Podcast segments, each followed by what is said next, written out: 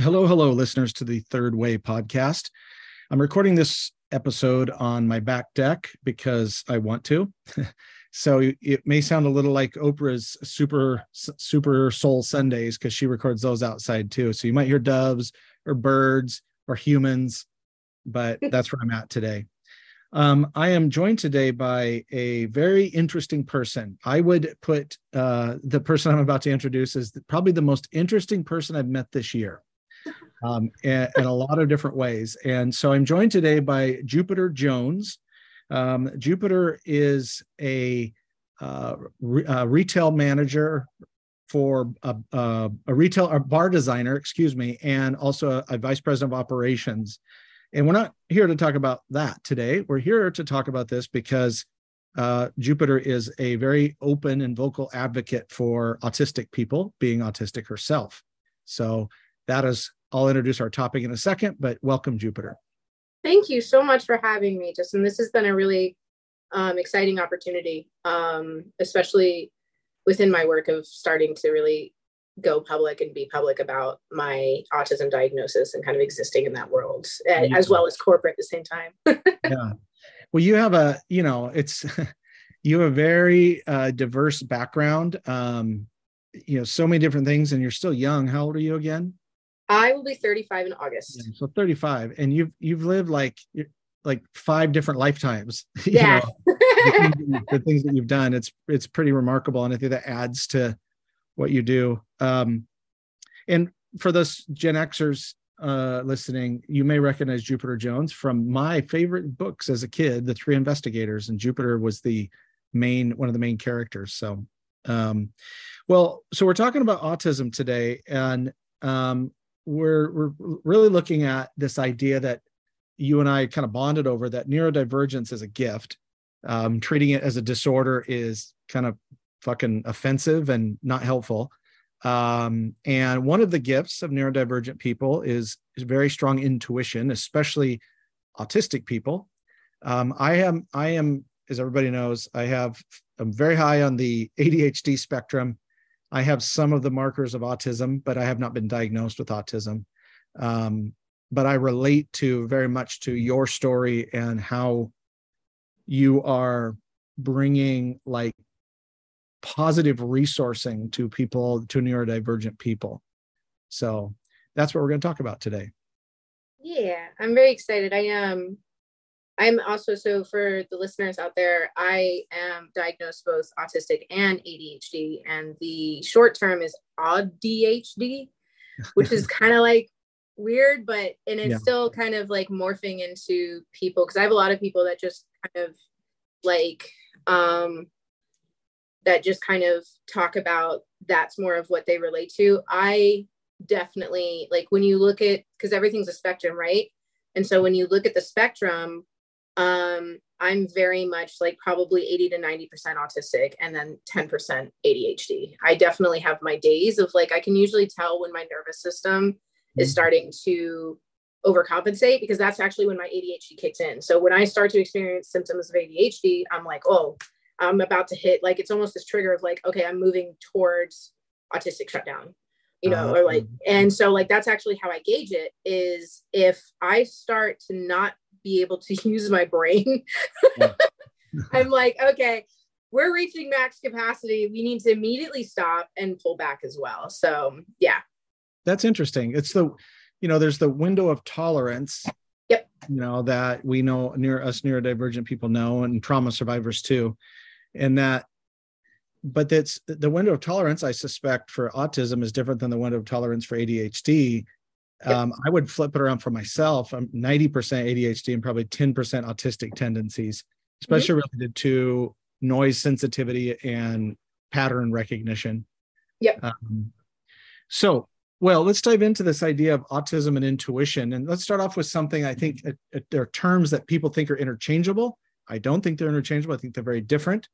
But what is the difference to you between instincts and intuition?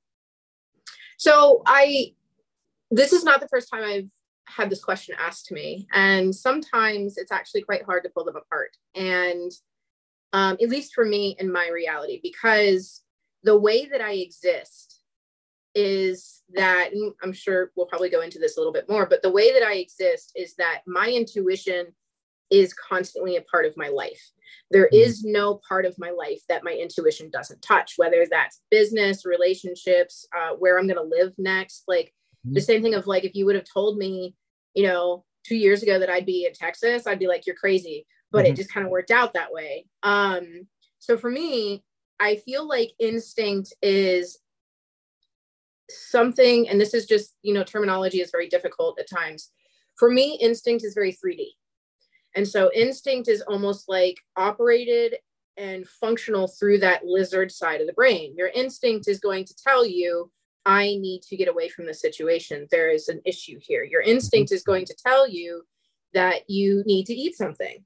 Mm-hmm. So that's, I think, the best way I can draw the line. Whereas intuition is more of a guidance spectrum. And so with me, when I because I do, I still do um, life coaching and, um, you know, kind of like intuitive readings just on the mm-hmm. side, not too much anymore, but I have clients that I've had for nearly a decade now. Mm-hmm. And when I describe to them what I see when I'm doing these sessions, is it's almost like a video game of where you have that highlighted path. Mm-hmm and then there's different paths that are also illuminated but it's not as much and so i'm looking at the path that has anywhere from like a 72 to a 98 percentile most likely going to happen and that's the one i'm most likely going to give you but then i'm also going to say you also have the option of these two and then i'll give them a total of three so mm. for me when I look at intuition from that perspective, my, you know, take it as a grain of salt. That's what I tell people, even in my own teachings and my readings and everything like that. I'm like, listen, if I say something to you that doesn't resonate, no hard feelings, you know, because you're going to take away what you need to take away from whatever conversation we have. Mm-hmm. And so within intuition, that's very much how I see it of kind of like it's a guiding path, while instinct is a notification I guess, mm-hmm. if that makes sense of like there's something happening versus something could be happening. Yes. Wow. I love that what you said. Well, I love all that, but what you said at the beginning um, of your answer that intuition is every part of your life. Yes. And I that resonates with me is that I I was thinking my way through life until I had my first awakening, and since then, often in very painful ways, I've been feeling my way through life. Yes. Feeling yes feeling the timing, trying to find the rhythm, like more I don't surf, but more like surfing or, mm-hmm. or, or fly fishing or something. Like it's got its own rhythm. And I think my definition of instinct versus intuition is similar to yours, not surprisingly.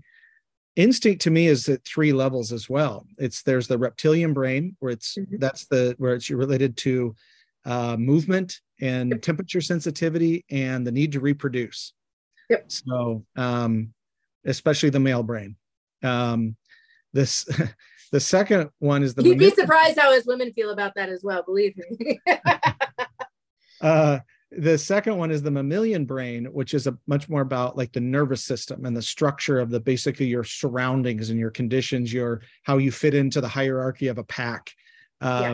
And there's instincts related to that. Um, and you can look at those as sort of animal instincts where they just know to do things because it's imprinted in their DNA. Correct. Then you got the one that is the real pain in the ass, and that is the, the neocortex instinct. And neocortex instinct is all about per- preservation of identity. Yes. Is so this is why people get offended. This is why people get defensive. They get this is why people get um they they get worked up about things that affect their ego's view of them. Yes. And so I think the one of the tasks is to discern which. So somebody will say gut feeling, and I ask where in your gut, because I have found asking mm-hmm. hundreds of people that question that it's going to t- hit you in different areas of your stomach upper versus lower. It's upper very much lower, yes. And even those three points of like when you look at it from like a chakra point of view, mm-hmm. if it's an upper gut, that's your solar plexus. That's a that's very right. different feeling than your root chakra. That's I right. I completely agree with you. Yeah. So where in your gut? Um, intuition is to me, I mean, this is a useful bifurcation, not a absolute, but the instinct is of the ego, intuition is of the soul, to put it in my terms, or the true self versus the, the true self of the soul and the strategic self of the ego. And I think intuition is is like I love it, like you said, it's a guidance system. It's an onboard mm-hmm. guidance system, but it only works in accordance to your connection to your heart. I yes. don't believe that if you are disconnected from your heart, you are even aware of intuition. Everything is everything is reactive mm. to stimuli to the instinct. And sometimes you're right, and that makes you feel smart, and so you keep doing it. But um, if you're disconnected, if you're connected to your heart, intuition is that knowing, and there is always like when there's a choice, there's a better one if you listen. If you mm-hmm. if you don't know what to do, listen. If you don't know what to create, listen and that's why I've said that um, that the the instinct and this ego is seize the day, and intuition and the soul is receive the day. It's like what hmm. will happen today that I that I'm receiving. I fail at that a lot because I don't like to wait. I like to be in control. I got a lot of like patriarchal wiring still. and uh, resting uh, is still an in is still in action. I tell that to a lot of my clients. Like resting is still in action. We're right. still and moving. And so is retreating sometimes too. Yes, yeah. correct. Fascinating. All right. So the next question is um, so I touched on this in the intro, but do you think that neurodivergent people have better intuition, like on a like a skill, or are they are we just better at being tuned into it? You see what I'm saying? It's like it's, yep. like, it's almost like horsepower. Do we have more intuition horsepower than non-neurodivergent people or neurotypical people, or are we just more tuned in? And we all have the same horsepower, and we're just more more tuned into it. So this was something that um, I say a lot when I'm teaching seminars or groups of people within the more like woo-woo or metaphysical realms. Mm-hmm. Of um, there's nothing physically inside of me that is different from you. We, mm-hmm. I am a firm believer that we absolutely, being neurodivergent or not, we absolutely are built in similar ways. And this is where, like, I am, I truly believe that intuition is a muscle. And the more that you use it, the more that you rely on it, the more that you integrate it, really, um, that's going to dictate your ability. Now, that being said, I do feel that neurodivergence, we have a higher sensitivity to everything. And so naturally, we're going to have a higher sensitivity in the intuit- intuition or um, kind of like processes. So when you're looking at someone who is autistic, um, one of the biggest things that I've noticed across the board is that we can tell when someone is lying and i know for me it is not visual it's actually it, the best way to describe it is like almost like smell mm-hmm. now whether that if you look at the scientific background of it whether that is due to the increase of hormones or chemicals within the brain and the change within the body system that i that i happen to be picking up on which i can't you know i can't prove or guarantee or whether it is almost like an intuition intuition style of smell of where like it literally doesn't smell right. And right. so I think that for neurodivergence, it's very much about our perception of reality is significantly more involved.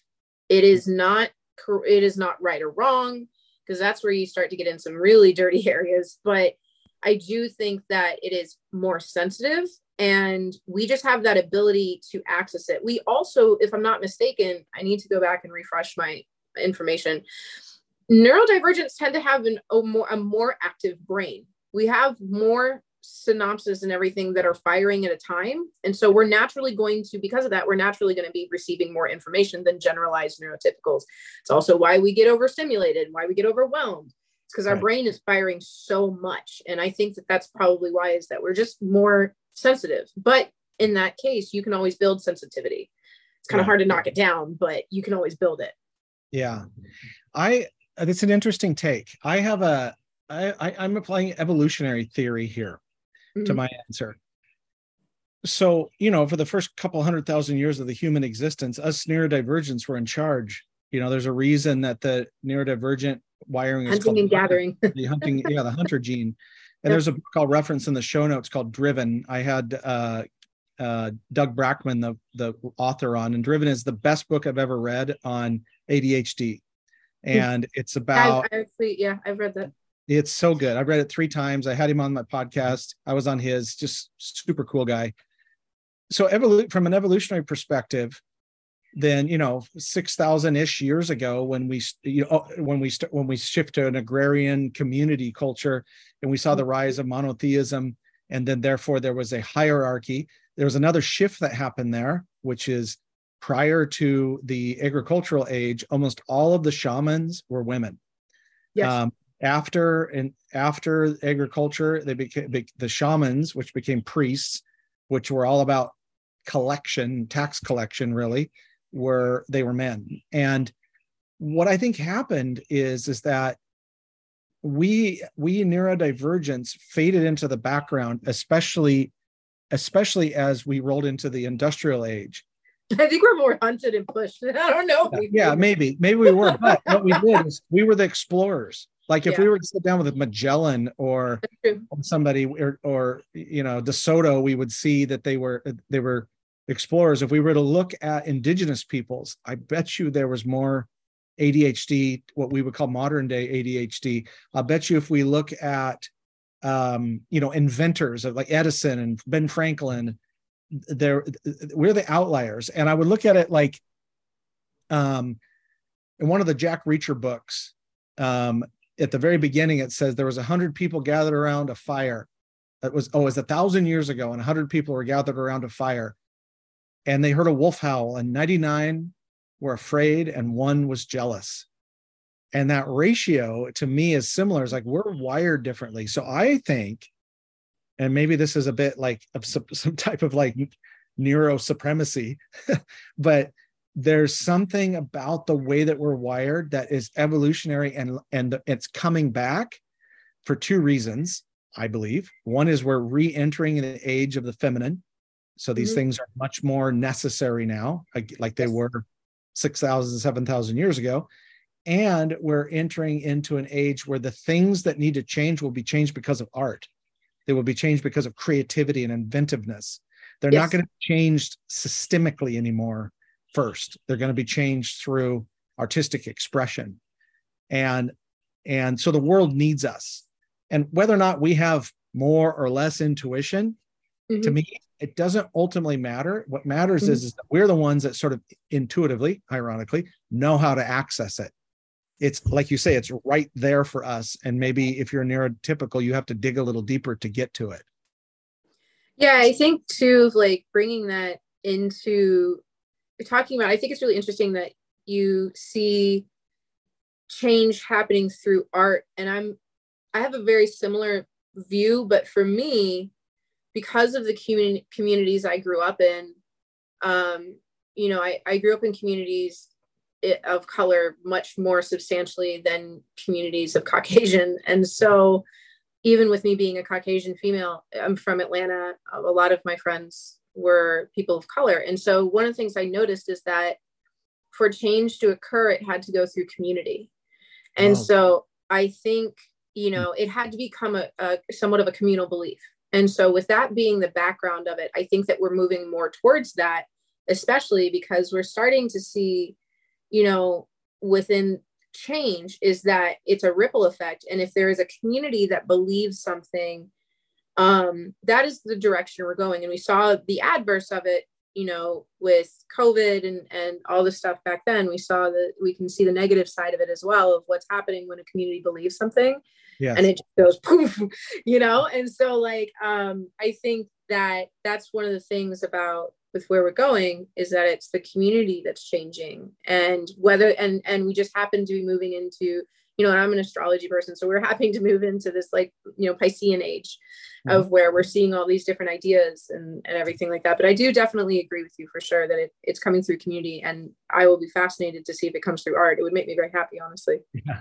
Yeah me too yeah i think um you know if we were you know we're highly adaptable as neurodivergent types in in most cases and we would we would have you know we were probably the mystics in another era or we Yeah. were the alchemists or well, I think we always have been outliers, but I think what's going to happen over the next 30 to 40 years is you're going to see neurodivergent people in positions of authority. Yes. And then real change is going to happen. I'm seeing that already, even within a corporate structure. Like, yeah. believe me, I never would have expected to be kind of like that voice within corporate rooms because I'm very fortunate that, like, on the sliding scale of autism, social ability is not as affected as many other people. I definitely have my other things that are like deeply affected, but for me to be able to speak, you know, it's really in a, in a room full of corporate people of just being like, ah, but as the autistic of the room, the XYZ. And so just the ability to be able to do that is shocking to me from when, you know, I was undiagnosed and dealing with all of the structure and failing deeply. Yeah. Yeah. yeah. Fascinating. All right. Well, last question is storytelling time. so what's a good story? I'm sure you have many, but what's a good story of when in- intuition served you particularly well? Um, so I thought about this a lot, you know, when we were discussing kind of like running over things. And I think the best story that I have, I have a lot of stories, but I think the best story that I have is probably the one that we've spoken about before, but the one about the accident um, leaving the music festival. Right. So, for anybody who is in Florida, you probably are familiar with what's called the Okeechobee Music Festival. It's basically like it's kind of like Coachella, but like in the Everglades. It's pretty wild. Hmm. Um, and for years, I was one of the volunteer bar managers there, and um, I also have a medical background, and so my boss at the time um, would always not poke fun, but she would always mention that like somehow the people that were overdosing or there's some type of medical problem always end up in front of my bar. It's like, hmm. you know, a fucking magnet. and so like I have I, I have yet to get through one year where this did not happen to me. So it's whatever. But one of the things that was really interesting is there was one year where um I went to lay down for a nap in between my shifts because I was very tired and we had been out all night or whatever. So I laid down for a nap. Something woke me up out of a dead sleep. And it was not only kind of like an internal voice, but also literally like almost something moving my body and was very much of like, get up, go now. And I was like, and I literally, I remember waking up and gasping when I woke up of just like, what is happening? And I lived pretty close to the festival. Um, and I had a bunch of stuff that I needed to take home before breakdown so that I could actually fit everything in my car. And so I was like, all right, well, let me make a quick trip home um, with some stuff so it's not as stressful tomorrow. So I'm like, okay. Um, so I get up and I go and I pack stuff in my car and I'm in a rush. And there's no reason for me to be in a rush, but I just have like this internal thing that's pushing me. I throw a bunch of crap in my car. I go and on the way out from the music festival, there's this one gas station. It's the only gas station within Lord knows how many miles because it really is out in the middle of nowhere, the music festival. And I stop at this gas station and I get gas and I go inside, which I hate to do because, as much as I am good with social, I actually dislike generalized interactions. like, if there's not a point, I hate it. Yes. Um, and so I was like, whatever, I'll just go inside, I'll get a drink, you know, whatever. So I did. And as I was checking out, there was this kid in front of me that was just kind of weird. And I was like, mm, you know, weird kids doing stupid shit, music festival, XYZ, insert here. Right.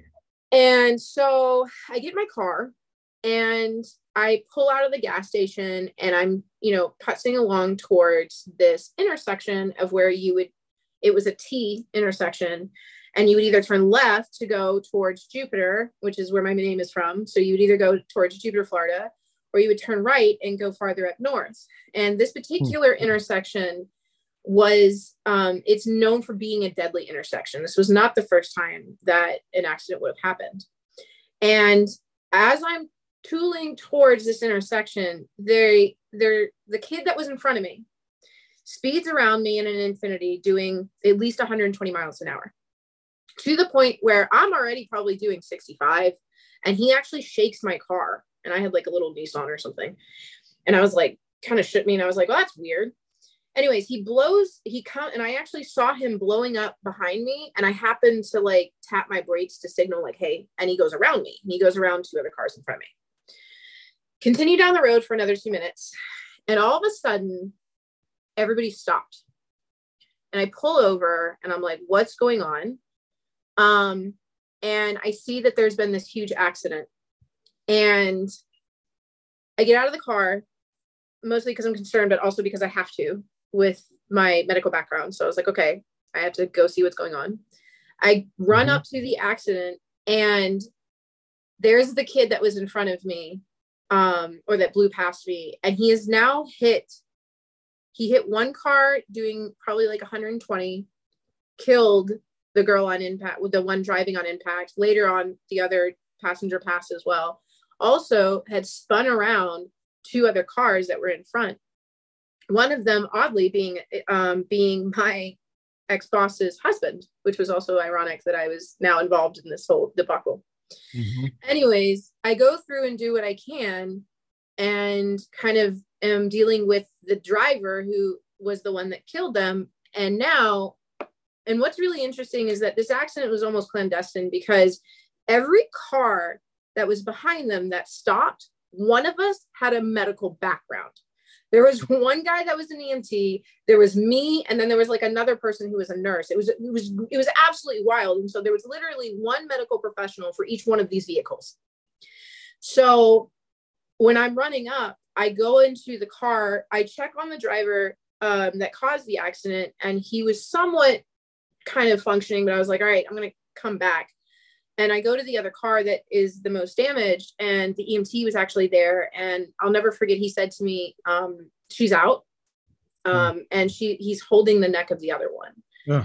Um, yeah, sorry, trigger warning. Um, but he and he tells me he points to go back to um, the other driver, and so now because this person is more experienced than me, I take you know the direction I'm given because I'm like I only know very basic stuff. And like I, and uh, ironically enough, I have a history in working with um, spinal patients when I worked at Shepherd Center in Atlanta. So like paraplegics was the specialty that I had. Hmm. And so he then puts me with the driver that caused the accident. And so now my job is to take care of this kid that is that has killed people, which is a really ironic thing, and it still kind of messes with me. But the whole story, you know, long story short, if I had not, and he was hard to keep consciousness. And I can remember that two of the, the other two medical professionals that were there told me, they were like, if you had not been here and working with him, he would have died as well. Hmm. Which is like one of these things of like, it's a really double edged sword because my intuition absolutely helped me save a life, but it had me save the life of someone that killed two people. Right. So it's this weird thing of like, you know, I will never know of why this happened. And what's really interesting is that particular year, those two years that this accident happened and I was dealing with everything, um, there were that was just one that was the first of three accidents that I ended up being medical assistant at. And it got to the point where I literally like said to whatever higher power and was like, You've got to stop doing this to me. Like, I cannot deal with yeah, being the person that rolls up on me. It's like, This is right. too much. Yeah. Um, being God's but, first responder. yeah, it's weird, dude. And it's like, and it's, and it's kind of like a weird place to be in of like, and the same with my intuition of working with a lot of these music festivals and also working in hospitality for as long as I have. I've dealt with my first, my first overdose that I worked with. I was a sophomore in high school Hmm. And I happen to be walking down the walking down the hallway, and this girl comes up to me, and now I got to deal with her, and she almost died. So there's right. this weird kind of like my intuition tends to play in a medical perspective, probably on the strongest point, but it's um you know, and I also kind of like going back to neurodivergent as well. Um, and I talk about this personally, is that one of the reasons why I'm so good at dealing with trauma is my ability to put away the empathy. When you mm-hmm. come to me with an extremely traumatic situation, I don't get in the hole with you. I yeah. sit at the, the hole. Yeah. So, yeah. Yeah, that's fascinating. It reminds me of the Fred Rogers, Mr. Rogers quote. He said his mom used to tell him, look for the helpers. Yeah. Um, and that's that's you. Very much. I I think that yeah, I think intuition is, is you know intuition comes from the spiritual realm. And i uh, i wrote this in a musing this morning the day i'm recording this that spirit is the is in the spaces between the things that we know. Yes. And so intuition resides in there. The things that we do know it's instinct. Um so you knew what to do yes. related to the logistics or the correct. execution part of it but being there and paying attention came from intuition. And that's yes. that's fascinating. Well you know my my my intuition story is is is interesting because when i looked at the what how i was going to answer this question i thought well there i have a lot of stories when i didn't listen to my intuition and it bit me in the ass. Um, yeah me too. usually by like staying too long in a situation. Mm-hmm. like staying too long that's kind of a scorpio thing i real i realize. Um but for the sake of this answer i think a good story of intuition is the series of things that have happened in the two and a half years since I met Virginia. Because this is this, so I'm coming out of the end of uh end of a marriage, and it was a long wind down, and most people know the story. And I'm 50 years old. And I was like, I, the, there's things I'm going to be doing different moving forward. And one of those things was I'm going to live a true story. I'm going to mm-hmm. have a pure heart. I'm not going to have any guile in my heart. Now, you know, we all fall short and I failed at some of those things, but I had this different intention for living. Yeah. And once I, so what I was able to do is back to what I said, is I was feeling my way through life. So we meet, we connect and we talk on Zoom first, but just from her profile pic, picture, I was like, there's something here. and it's not just like, wow, this woman is super hot. I need to talk to her. It wasn't just that. I mean, sure, that's part of it. No, you know this person. I, exactly. And then, mm-hmm. w- then the intuition to be like, let's get on Zoom and talk. And we end up talking for four hours. And the next day, meeting for lunch. And I get there first, and she walks in, and it's like the line from Great Gatsby My soul said to your soul, Ah, there you are. Yes. That was all intuition because both of us have, are trauma survivors. Both of us, we have wildly different backgrounds in, in many different ways. But that intuition has served me well as a partner from that moment forward. And now I've fucked it up because of my own anxious attachment issues at time at, at, at, times and my own relationship anxiety and all the things that are not related to intuition. But when I'm in my heart I know what to do. I know what's true. I know what's real. And so this, like you, that's why I think why you, when you said intuition is part of your daily life, that resonates with me because that's true with her, with family, with work. Mm-hmm. Um, but as far as a story where I'm like, damn, I'm glad I listened to my intuition and, and, and, and because I wouldn't be here. And, um, so that's a little more, uh, you know, notebooky, but that's okay. um, well, this has been as expected. I know I say this after every podcast because I have very interesting friends, but it really was fascinating. And, you know, I, I craft these questions, I co create them with the guests, you know, so you know them in mm-hmm. advance. And, but I'm always surprised. In your particular case, there were so many things that you said where I like, oh, I never even thought about it that way. And that is the whole point of third way thinking is, oh, I've mm-hmm. never thought about it that way before. So thank you for your vulnerability. Thanks for your um, sharing yourself with the world today. And um, I know we're going to talk many, many times in the future, but it was nice to do it where we could record it. So thank you. Yeah, so absolutely. Yeah. Thank you for having me. Um, I know it's been kind of an interesting journey in general, you know, because like even our connection, it's like, it's always random little meetings, yeah. you know? yeah. yeah, we met at a, at a thing at South by Southwest, and probably one of the only reasons we met is that the there was a delay. Yeah. yeah. so funny. Awesome. Thank you.